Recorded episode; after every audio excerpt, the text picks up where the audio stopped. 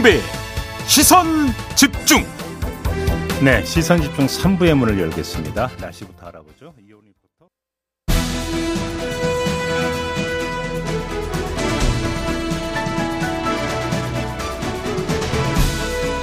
네, 저희 시선 집중에 마련한 대선 특별 기획 후보를 말한다. 오늘 세 번째 시간인데요. 오늘은 이재명을 말한다 시간으로 꾸며보겠습니다. 어제 그제와 똑같은 진행 방식으로 진행이 될 텐데요. 우리 애청자 여러분들의 질문과 의견 받겠습니다. 샵 8001, 샵 8001 문자 보내주시면 되는데요. 짧은 문자 50원, 긴 문자 100원의 정보 이용료가 부과된다는 점 참고하시고요. 스마트 라디오 미니 게시판 그리고 유튜브 댓글창을 이용하시면 무료입니다. 여러분들이 궁금한 점, 그다음에 여러분들의 의견 보내주시면 제가 모아 모아서 바로 이분께 대신 질문을 드리도록 하겠습니다. 오늘 이재명 후보를 말할 분을 스튜디오로 모셨는데요. 뭐 설명이 필요 없는 분이죠. 유시민 작가 모셨습니다. 어서 오세요. 네, 안녕하세요. 네. 이 질문부터 먼저 드려야 될 것 같습니다. 작가님께서 정치 비평, 정치 평론 중단을 선언하셨는데 오늘 이 말씀을 지금 하시게 되면 중단했던 정치 평론을 재개하는 것으로 이해를 하면 되는 겁니까? 그 제가 작년 4월 총선 끝나던 날 음. 그 이제 앞으로 좀 안 하고 싶다고 말씀을 드렸는데 네. 너무 힘들어서 그랬어요. 그때 사고도 좀 있었고 음. 그래서 감당이 안 돼서 음. 그랬는데 한 1년 반 넘게 좀 쉬고 나니까 음. 다시 이제 기운도 좀 나고 이제 본격 재개로 이해를 하면 또 되는 겁니까? 본격 재개는 아니고 저는 글 쓰는 사람이니까 네. 그일 하면서 네. 이렇게 뭐 자연스러운 기회가 있을 때는 음. 또좀 하고 음. 그럴 생각입니다. 그래서 이제 어제 저희가 이제 유시민 작가를 모시고 이재명을 말한다는 예고를 이제 올렸더니 막 언론이 엄청난 관심사를 보이면서 보도가 나오기로 한 TV하고도 이제 그 대선 때 이제 그 그러니까 정치 평론을 하는 걸로 계약을 맺었다 이런 보도도 나오는데 맞는 거고요. 그거는 그 방송국에서 공개를 해야 제가 얘기를 하지 지금은 그러니까 아무튼 채널명을 해서 저도 얘기 얼- 뭐 언론 보도도 채널명은 얘기를 안 했더라고요. 어, 예. 뭐 얘기가 오가고 있는 건 맞아요. 아 오가고 네. 있는 건 맞고 그래요. 뭐 라디오도 자주 나와 주세요. TV는. 자주는 못 나오고 저도 생각이 있어서. 네. 알겠습니다. 워낙 궁금해 하시는 분들이 많아서 일단 좀 요전부터 좀 여쭤봤고요. 이제 본격적으로 이재명을 말한다 이야기를 좀 시작을 해야 될 것 같은데 어제 저희가 이제 정태인 소장님 모시고 심상정을 말한다 편을 진행을 했어요. 그래서 정태인 소장님은 지금의 대선을 어- 하나의 키워드로 꼽는다면 대전환기다. 그러니까 4차 산업혁명, 팬데믹, 기후위기 이런 것들이 겹치면서 삶의 틀을 완전히 지금 뒤바꿔 놓는 대전환기에 와 있기 때문에 대전환기에 맞는 리더십이 이번 대선에서 선출이 된다 이렇게 주장을 하시던데 자 작가님 만약에 이번 대선을 특징 지우는 성격 내지 규정성을 하나로 꼽으라면 어떤 걸 꼽으시겠습니까? 그 말하기가 되게 어려운데 왜냐하면 지금 선거 양상이 굉장히 어수선해서 음, 서로 관련이 없는 온갖 이슈들이 다 뒤엉겨서 그렇죠. 진행되고 있어서 어떤 한 단어로 이번 대선의 성격이나 이런 걸 규정하기가 굉장히 어려워요. 음, 그리고 뭐 좀 그렇게 대전환이 이루어지는지는 잘 모르겠고요. 네. 인간 세상 뭐 전환돼야 몇 년 사이에 대통령 임기 5년인데 얼마나 전환이 되겠습니까? 그러니까 그런 과장된 레토릭으로 이번 선거를 진단할 필요까지는 없을 것 같다. 음, 그런 판단이고 그래도 뭐가 제일 중심이 될 거냐. 네. 아, 이렇게 생각해 보면 역시 국민들 관심은 경제 문제에 있죠. 음, 그래서 이제 선거전이 본격화되면 음. 어, 경제 정책을 둘러싼 어, 주요 후보들 사이에 그 차이나 공약 음. 이런 것들이 시민들에게 제일 관심 사항이 될 거라 이런 판단은 좀 하죠. 그러니까 넓게 말하면 경제인데 뭐 부동산, 그렇죠. 성장 또 코로나 분배, 민, 코로나 민생 이런 것도 그다음에 포함돼요. 코로나 후유증을 극복하는 문제 예. 등등 이 모든 것들이 다 포괄적으로 보면 음, 경제 정책, 재정 정책과 관련된 것들이어서 음, 뭐 여러 여론조사 데이터를 봐도 어 시민들이 이 경제에 관심이 제일 많은 걸로 나타나고 있어서 그렇죠. 앞으로 아마 뭐 한 석 달 가까이 남았는데 뒤로 가면 갈수록 그 문제에 관하, 관해서 관심이 많이 모이지 않을까 음. 그런 추측 정도는 해보는데 네. 뭐라고 딱 꼬집어서 이번 대선은 뭐다 이렇게 말할 수는 없을 것 같아요. 알겠습니다. 그래서 저희가 그러니까 이전 그 두 번의 어떤 그 시간과 동일하게 우리 작가님께도 이재명 후보를 대표하는 키워드 세 가지를 꼽아달라 부탁을 드렸고 세 가지를 꼽아주셨는데 생존자, 발전 도상인, 과제 중심형 이렇게 세 가지로 꼽아주셨어요. 근데 어떤 후보는 보니까 캠프에서 그거를 뽑아서 줬다는 말씀도 하시고 막 그러던데. 음. 그러니까 저는 여기 시선 집중에서 이재명 캠프에 그 미리 얘기는 하신 거죠. 제가 이거 한다는 거. 그러니까 저희가 어떤 식으로 이제 그 이걸 작업을 진행을 했냐면 저희가 이런 기획을 하려고 하는데 네. 괜히 저희가 임의로 선택을 해서 뭐 그러니까 이게 먼저 그 선대 입장에서는 네. 뭐저 사람 아닌데 이럴 수도 있기 때문에 추천을 받았죠. 아. 추천을 받았고 그러면 이제 저희가 그 범위 안에서 이제 섭외에 들어가는 이런 음. 어떤 프로세스를 거쳤습니다. 그 저는 이재명 캠프하고 이 오늘 출연에 관해서는 아무 소통이 없었고요. 음. 저 키워드도 제가 뽑은 거고요. 음. 그리고 이제 그 기본 전제는 저는 민주당 경선 과정에서 이재명 캠프에 속한 적도 없었고 민주당 당원도 아니고 음. 어 현재 이재명 후보 의선대위에 있지도 않고 음. 앞으로도 안 있을 거고 음. 이재명 후보가 대통령이 된다고 해서 음. 어, 정부의 어떤 음 직책을 받을 일도 없고 또 그가 속한 당의 후보로 출마할 일도 전혀 없는 사람으로서 나왔습니다. 왜 이렇게 선을 치세요? 그 왜냐하면 음. 이걸 명확하게 아, 해두지 않으면 음. 제가 이재명 후보에 대해서 하는 얘기들을 이제 캠프에서 하는 어떤 선전으로 받아들일 가능성이 있어요. 아, 예. 그런 점을 경계하신다. 예, 저는 그냥 한 음. 시민으로서 유권자로서 어, 아, 이재명 이런 사람 같아. 음. 라는 저의 판단을 말씀드리고 싶은 거고 음. 시민들이 여러 후보들을 유권자들이 비교할 때 음. 사실 뭐 한 사람을 평가한다는 게 간단한 일은 아니잖아요. 어, 그럼요. 그래서 제 나름으로는 그 사람과 관련해서 우리가 눈여겨봐야 될 사실이 뭐냐. 음. 그리고 똑같은 사실이라 하더라도 해석이 다를 수 있기 때문에 네. 그 사실들을 어떻게 해석할 거냐에 대한 저의 개인적인 판단을 말씀드리러 나온 거고 알겠습니다. 이걸 그냥 참고해서 음. 판단하실 때 쓰면 되지. 그렇죠. 예. 음. 제가 세일즈 하러 나온 건 아니다. 자, 그러면 하나하나 좀 여쭤볼게요. 생존자를 꼽은 이유는 뭡니까? 이재명 후보는 한 인간으로서 보면 생존자죠. 음. 그러니까 음. 어, 이분이 그러니까 13살 때까지는 초등학교 졸업할 때까지는 이제 화전민 가정에서 살았고요. 시골에서. 저 안동 음. 오지에서. 음. 13살부터 시작해서 18살까지는 이제 도시빈민 가정에 속해 있는 소년 노동자였는데 그렇죠. 산재도 여러 번 당했고요. 뭐 그 과정에서 유기용제 중독이나 또는 음, 프레스 등의 사고로 저 이렇게 예, 사회생활을 할 수 없을 정도의 어, 그런 상해를 입었다고 해도 전혀 이상할 게 없는 인생을 살았어요. 음. 어, 그리고 음, 대학에 진학을 함으로써 그걸 빠져나왔는데 음. 공부를 한 이유도 생존하기 위해서 했거든요. 음. 그래서 산업화 시대를 죽지 않고 건너온 생존자예요. 어허. 그리고 이, 이제 2010년에 시장 성남시장이 되고 나서 뭐 엄청나게 수사도 많이 받았고 기소도 당했고 어, 작년에 대법원까지 가서 무죄 판결 받은 음. 그 건이 판결이 다르게 나왔더라면 음. 사망했죠 정치적으로. 정치적으로도 이제 지난 한 10년 10여 년 동안 사실상 생존자에 가까운 오. 어, 그런 경로를 거쳐 왔어요. 저는 이재명 후보를 보면 저 사람 생존자다. 어. 그 생각부터 제일 먼저 그러면 나더라고요. 아주 열악한 삶의 환경에서 살아남았고 또 상당히 살벌한 정치 환경 속에서도 살아남았다. 예.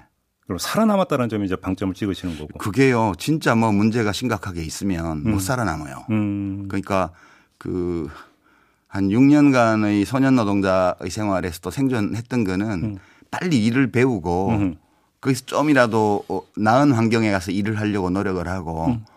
어, 머리를 많이 쓰고 어, 그렇게 했기 때문에 생존 한 거거든요. 그리고 정치 들어와서도 음. 실제로 뭐 문제가 심각한 게 법적인 문제가 있거나 이러면 음. 생존하기 어렵습니다. 그래서 그렇게 보시는 거고. 예. 그이 사람이 이런저런 작은 오류들은 있었을지 모르나 음. 정치적 생존을 위태롭게 할 만큼의 음. 어떤 하자나 이런 것들은 어, 없었던 사람 같다. 그러면 우리 작가님께서 평가하시는 그 생존 능력이 리더로서의 어떤 리더십이 어떻게 구성 요소로 작동을 하는 걸까요? 그게 그거 하나만으로는 하기 어려운데요. 음. 그 다음 키워드 좀 이야기하다 보면 이야기한 다음에 종합해서 예, 이야기할까요? 예. 그러면 두 번째 발전 도상인을 꼽으셨는데 예. 발전 도상국은 제가 들어봤는데 발전 도상인은 뭡니까? 제가 이재명 후보의 캐릭터를 어떻게 설명할까 좀 고민하다가 음. 우리 대한민국이 오랫동안 발전 도상국이었잖아요. 우리 그렇죠. 이웃에는 요즘 뭐 퇴보도상국이라는 말 듣는 나라도 있는데 그 나라만 발전도상국 발전해가는 나라가 있는 게 아니고 네. 어떤 개인도 발전해가는 사람이 있어요. 네, 그렇죠. 네, 그래서 이재명 후보는 한 인간으로서 정치인으로서 볼 때 완성형이 아니에요. 오. 어. 그 우리 대통령들 87년 민주화 이후에 보면 대부분 완성형 대통령들이었거든요. 음. 이때 완성형이라 하면 저 사람은 이미 한 인간으로서 예. 특징을 다 구비를 했다. 음. 대통령이 된다고 해서 저기서 더, 더 발전할 가능성을 보고 투표한 게 아니고 음. 저대로 해줬으면 좋겠다고 해서 뽑은 거거든요. 어허. 예, 근데 뭐 노태우 대통령이나 김영삼 대통령이나 김대중 대통령이나 또는 뭐 그 낙선은 했지만 이회창 후보나 어, 또는 지금 문재인 대통령이나 음. 박근혜 대통령, 이명박 음. 대통령 같은 분한테 우리가 저분이 대통령이 되고 나서 더 많은 정보를 받고 더 많은 경험을 쌓고 이러면서 지금보다 더 고양된 모습으로 갈 수 있을 것이다. 이런 기대를 가지고 뽑은 적이 없어요. 음. 유일하게 이제 미완성이라는 표현은 좀 부정적인 표현 뉘앙스가 들어 있는데요. 완성됐던 게 꼭 좋은 건 아니거든요. 네. 그러니까 저는 발전 도상인이라고 표현한 것은 이재명 후보가 어, 여전히 더 어, 지금보다 나은 모습으로 갈 가능성이 있다. 지금 우리 작가님께서 전직 대통령과 비교해 주셨는데 한 분을 빼놓으셨습니다. 노무현 대통령 빼놓으셨는데 노무현 네. 대통령 그럼 어떤 형이었습니까? 노무현 대통령이 이제 미완성이라는 이제 지적도 많이 받았고요 후보 시절부터. 예. 그리고 대통령 재직 시에도 늘 번민하고 음. 고민하면서 정책들을 폈는데 음. 그 한미 FTA 같은 경우 그걸 추진한 거는 후보 시절의 노무현으로서는 상상하기 어렵죠. 그러나 대통령 재직하면서 여러 가지 판단 보고들을 받고 상황을 점검하고 판단해 보건데 음. 위험하긴 하지만 음.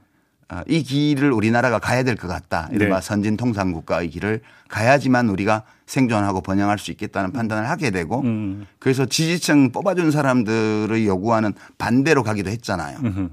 그렇게 했던 대통령이 달리 없었거든요. 음. 네, 그런 점에서 보면 발전도 상임 맞고요. 그 이분이 제가 이제 그런 느낌을 최초로 가진 것이 2014년쯤부터였어요. 사실은 처음에는 그렇게 안 봤고요. 이재명 후보에 대해서 예. 발전 도상인으로 보는 게 예. 어떤 계획이었는데요, 그게? 그게 2010년도에 처음 성남시장이 되었을 때 2006년에는 떨어졌고요. 예. 그때는 제가 경기도지사 야권 단일 후보로 나갔을 아, 때인데. 아, 맞네요. 예. 에, 저는 떨어졌지만 그때 민주당이 이 경기도의 큰 도시들을 다 이겼거든요. 그때 당선이 되어서 특별할 게 없었어요. 음. 성남시에서. 음흠. 그리고 중원구하고 수정구 구시가에서는 이겼고 예. 분당구에서는 졌거든요. 예. 그 종합해서 이겨서 당선이 됐어요. 음흠. 근데 2014년 두 번째 시장이 될때 음. 분당구에서 음. 과반 득표를 했어요. 그렇죠. 2만 표가 아마 더 앞섰던 예, 걸로 제가 2만 표 넘게 앞섰는데 예, 예. 제가 깜짝 놀랐죠 그 데이터 보고 오. 민주당 후보가 음. 분당구에서 과반 득표를 했다. 음흠.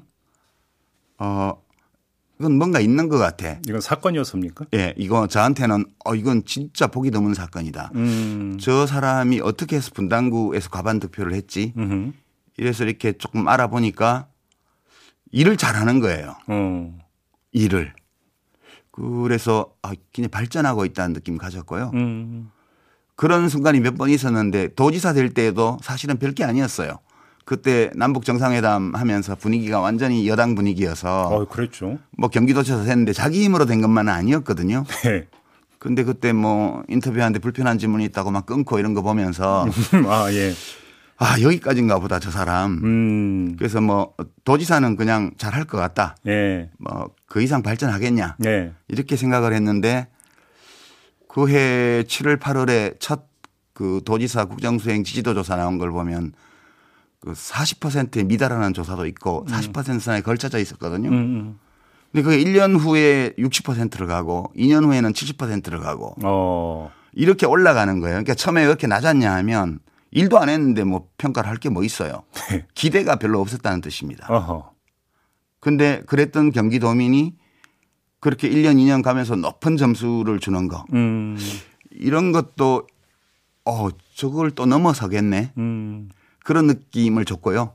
뭐 2005년 전 경선 때도 좀 본인도 얘기하지만 엉망인 점이 많이 있었거든요. 대통령 후보로서는. 음.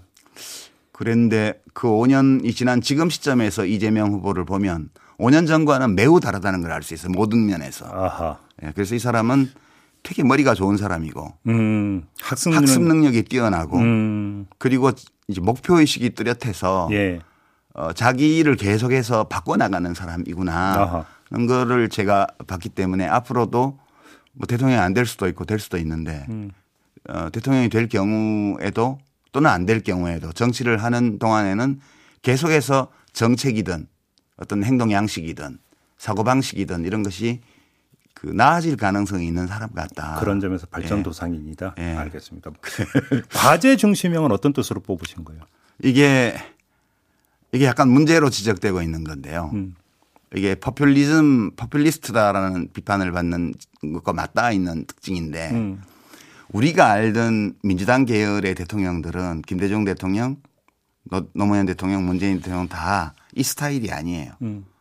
되게 이 진보 쪽은 사고방식이 이 연역적이에요. 그러니까 가치 중심이에요. 그렇죠. 가치를 세워놓고 네. 적용을 하려고 그러죠. 네. 우리가 추구해야 될 최고 가치를 세우고 음. 그 최고 가치를 예, 다가서기 위해서 할 이루어야 될 과제들을 설정을 하고 그다음에 이 과제들을 달성하기 위해서 사용할 수 있는 정책 수단을 선택하고 음. 이렇게 가는 게 일반적으로 우리 이 진보 쪽의 정치 지도자가 가지고 있었던 사고 패턴이에요. 예. 근데 이재명 후보는 그거하고 아주 달라요. 그래서 오랫동안 민주당을 지지했던 분들 입장에서 보게 되면 좀 당혹스러운 거죠. 음. 그러니까 일반 원칙 가치에서 출발해서 그러니까 총론에서 강론으로 내려가는 방식이 아니고 음흠. 그냥 강론을 바로 들고 나와요. 음흠. 예, 근데 뭐 성남시장 시절에도 보면 어, 그 돈 없어서 교복 때문에 고민하는 애들은 시에서 교복을 지급해야 돼 라든가 음. 뭐 어린이집에는 로컬 푸드로 신선한 과일을 넣어줘야 돼 라든가 음. 청년들한테는 돈을 좀 줘서 뭐 뭔가를 하게 해야 돼 라든가 음.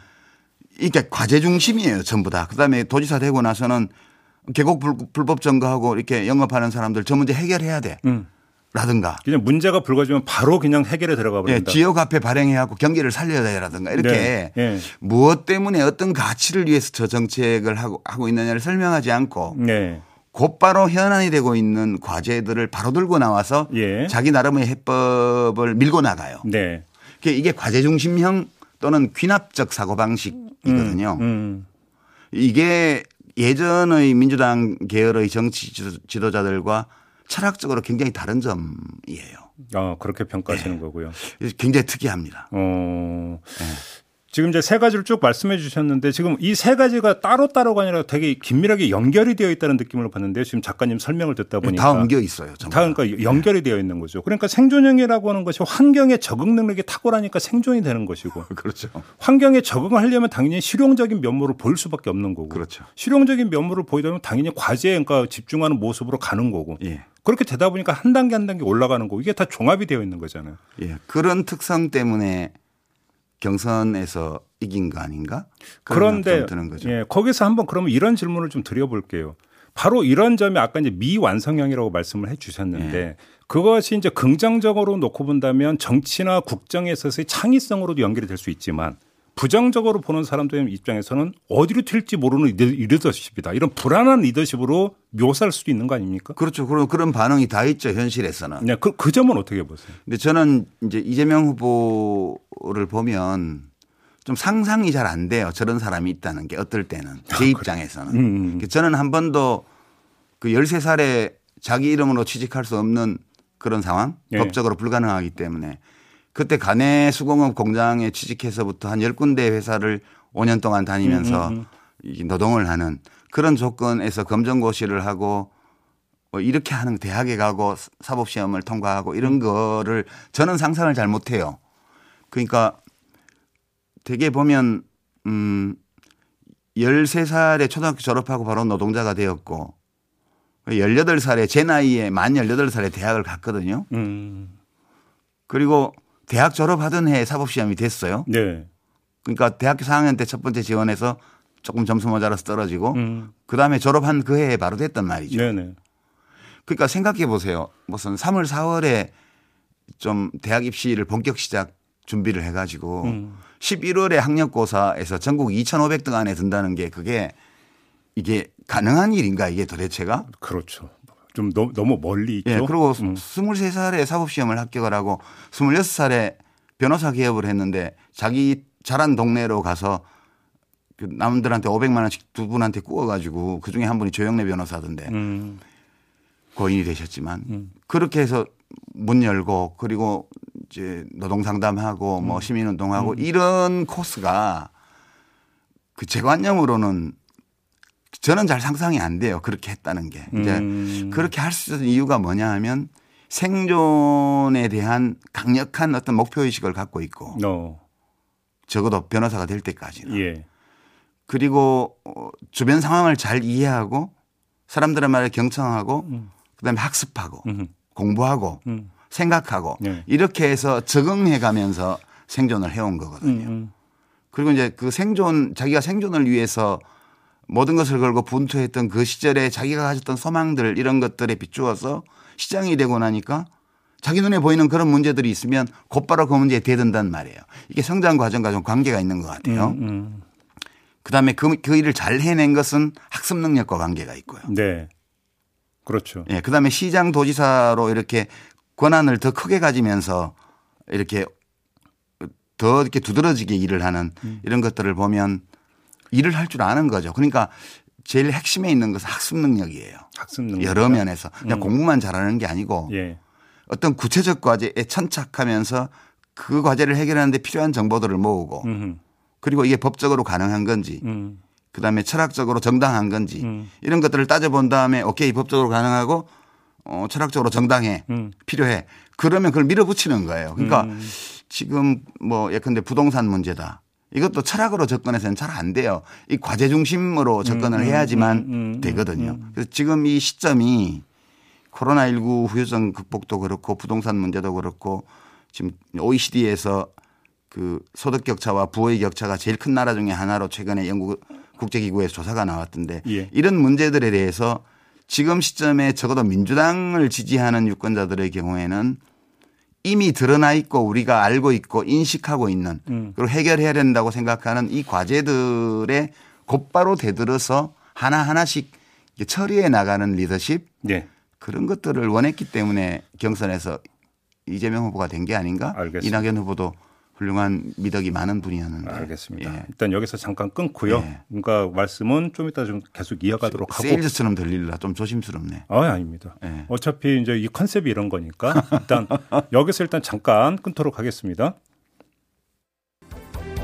네, 시간이 빨리 가죠. 본방은 여기서 마무리해야 되는데요. 코로나19 백신 3차 접종 시행되고 있습니다. 사전 예약 홈페이지에서 꼭 확인 바라고요. 유시민 작가와 함께하는 이재명을 말한다. 1부는 이렇게 끝내고 잠시 유튜브 연장 방송에서 2부 이어가도록 하겠습니다. 고맙습니다.